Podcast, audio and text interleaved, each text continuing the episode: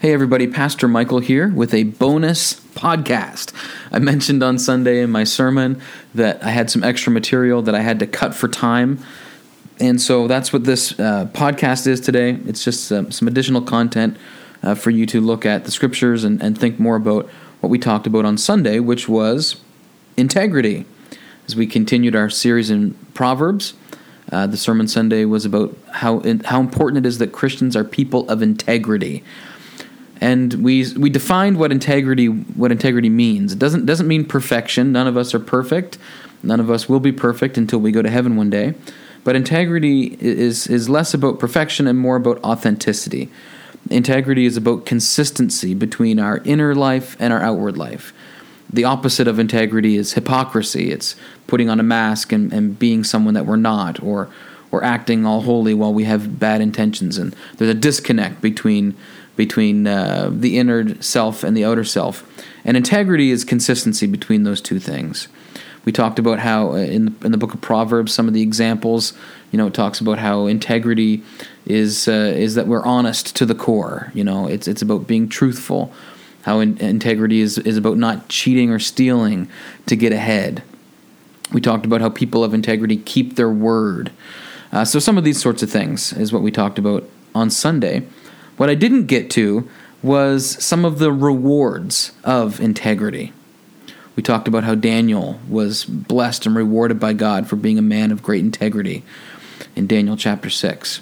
And uh, but and so I wanted to share some of the rewards that we can experience of integrity.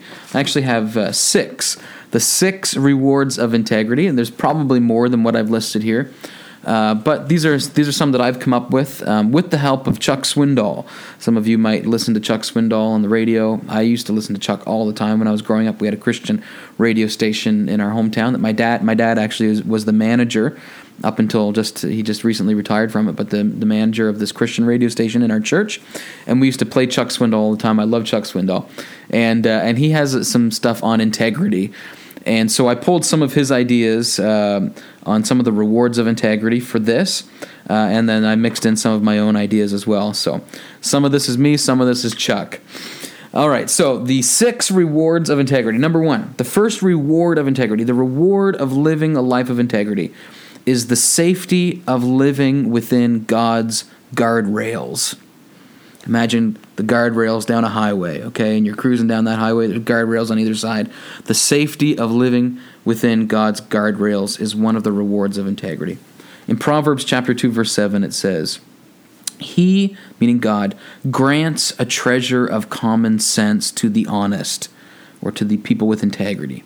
He is a shield. He is a shield, a protector to those who walk with integrity." So as we pursue God's ways, we find that, that God's law, God's rules, God's instructions for living, God's principles of ethics and integrity that we read about in, in, in the Word, they're in place not because God wants to rob us from having a good time.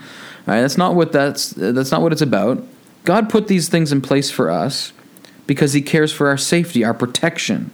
The ways of God, the, the principles of God, the ethics of the Lord are like guardrails that keep our lives from veering into the ditches.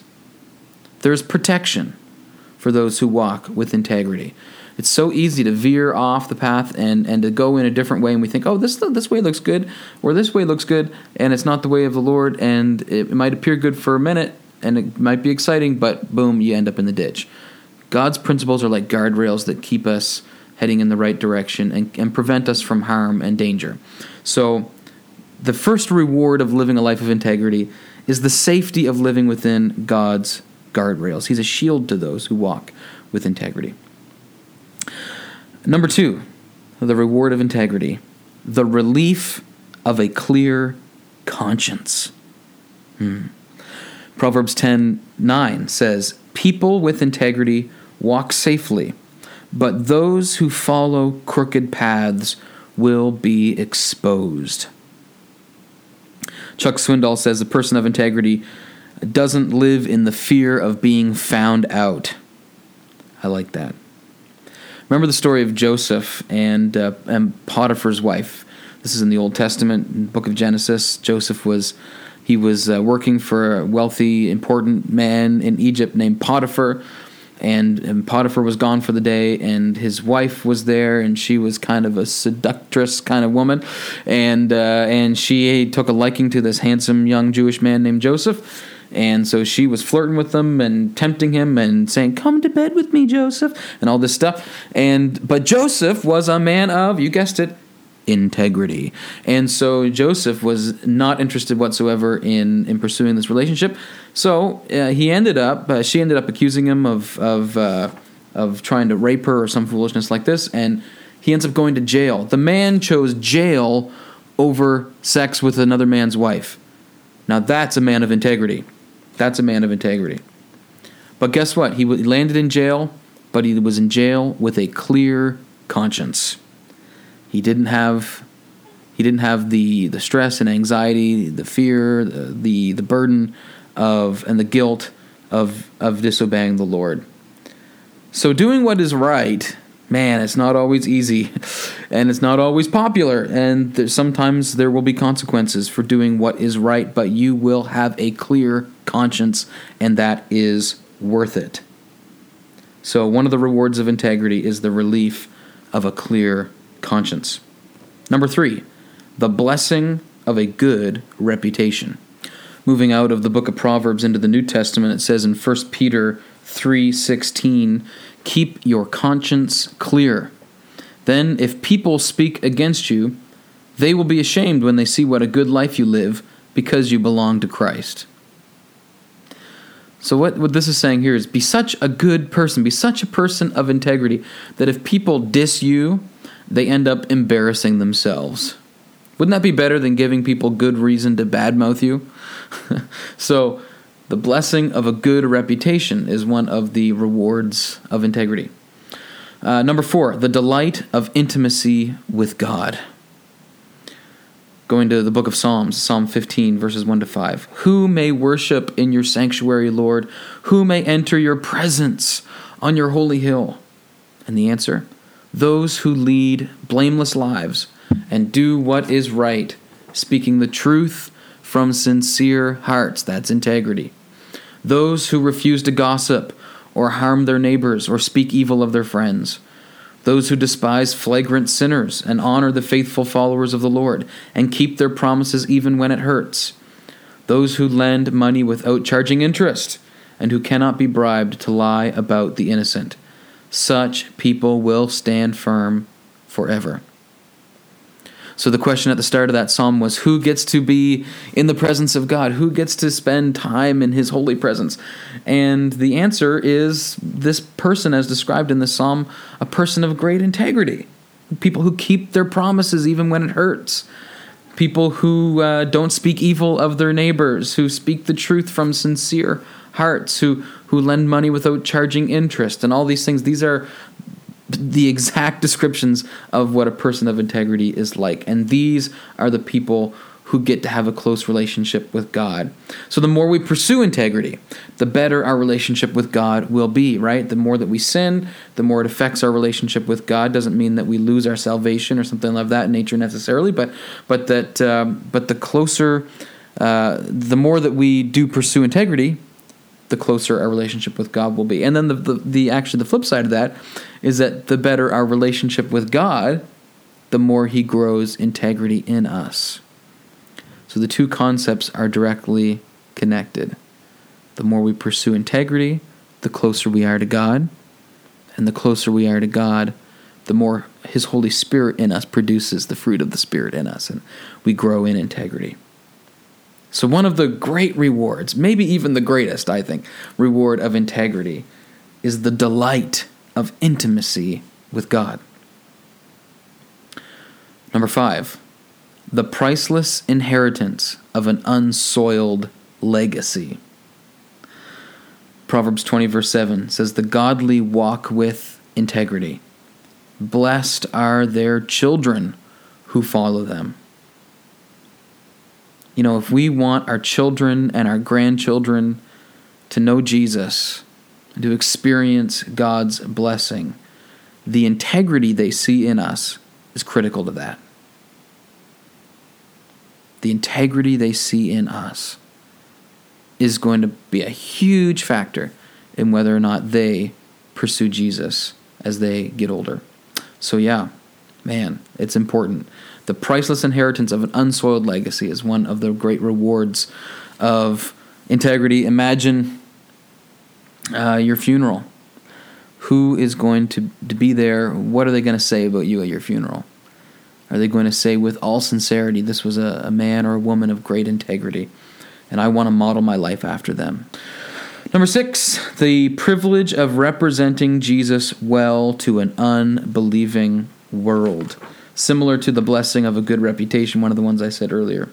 Uh, but one of the joys and privileges, uh, blessings, rewards of integrity is the privilege of representing Jesus well to an unbelieving world. 2 Corinthians 6 3 says, We live in such a way that no one will stumble because of us, and no one will find fault with our ministry. This is what Paul writes. This is the goal, right? We want to live in such a way that no one will stumble because of us. I said on Sunday, and I'll repeat this the gospel is offensive, but you don't have to be. You know, the, the gospel of Jesus Christ is hard for people to swallow sometimes. We're telling people, you are a sinner and you need to repent and, and you, need to, you need to trust in Jesus Christ to be your Savior. That's hard for people to swallow this day and age. It is. Uh, it's not an easy message. The, the, the Bible says that the cross is foolishness to those who are perishing. They don't get it. Uh, but uh, one thing that we can do is, is, try to be winsome, you know, in the way that we, we deal with people, in the way that we communicate, and in the way we live our lives.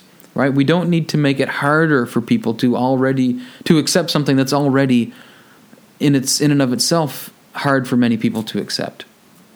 So the gospel is offensive, but you don't have to be. When we are people of integrity, we represent Jesus well when we when we try to be like Jesus, right? Of course, we're, we're, we're representing him well. But of course, we know from history and not that distant history that that uh, the many moral failings of of church leaders and Christians um, absolutely put makes it harder for people to follow Jesus. It does cause people to stumble when we are not people of integrity. We can put major stumbling blocks in people's way. So it's so important for our witness to the to an unbelieving world that we represent Jesus well. And that's a great privilege. That's, that's why I say it's one of the rewards. It's a privilege, it's a joy to be an ambassador for Christ. So those are the six rewards of integrity. Like I said, you may be able to think of more, uh, but uh, I'll just review them again. Number one, the safety of living within God's guardrails. Number two, the relief of a clear conscience. Number three, the blessing of a good reputation. Four, the delight of intimacy with God. Five, the priceless inheritance of an unsoiled legacy.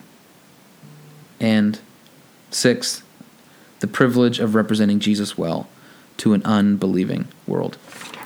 All right. Well, I hope that was helpful to you as you as you reflect on some of these scriptures that uh, that I've read and as you think about integrity in your own life and what that looks like, my prayer for you is that you, as a follower of Jesus, will pursue integrity, that you will become a person of greater integrity, that God will produce that in you uh, as you as you welcome Him to and, and, and pray for Him to do so.